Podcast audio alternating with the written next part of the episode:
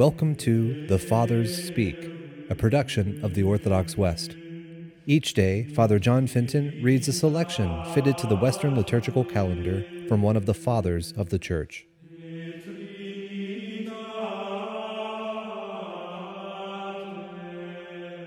Let us listen to a portion of a homily by Guerric of Igny. Be prepared, now, Israel, to meet the Lord, for he is coming. And you too, my dear brethren, be prepared as well, for the Son of Man will come when you least expect him. He is coming. Nothing is more certain than that. But when he will arrive, nothing is less certain. Right up to the last moment, we will not know the actual time the Father in His almighty power has appointed. Even the angels who stand before Him have not been given the privilege of knowing that day or hour. Our last day must certainly come to us. But it is very uncertain when it will come, where we will be, or whence it will come.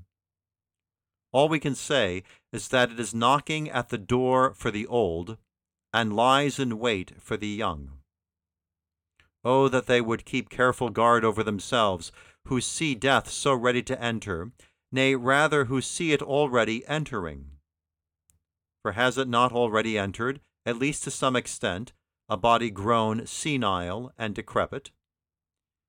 Yet in many who are already half dead, one sees worldly desires still alive.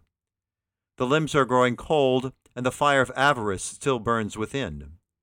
Life is coming to its end, and ambition still strains ahead. Because our youth or health perhaps appear to promise some more years ahead of us, death is not often before our eyes. But this is just the very reason why, if we are wise, it should be in our thoughts, lest that day should come like a thief in the night and find us unprepared and unready. It is lying in wait for us, and we should fear it all the more for its being hidden, for we can neither see it nor get warning of it. There is therefore only one thing that makes us safe never to think that we are safe. For fear makes a careful man always prepared until at least fear can give way to security, and not security to fear.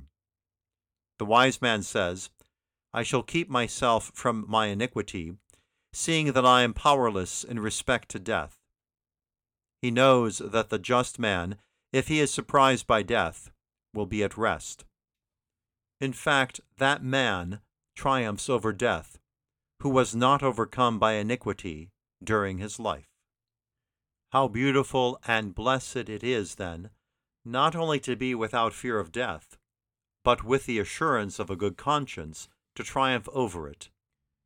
If you want to be found ready, then, take the advice of wisdom and prepare justice for yourself before the judgment. May you be prepared to do every good work, and no less prepared to suffer every evil, so that your lips may sing without any reproach from your heart, My heart is ready, Lord, my heart is ready, ready with your help to do good, ready to suffer ill, and so ready for both that I will sing and give praise in my glory.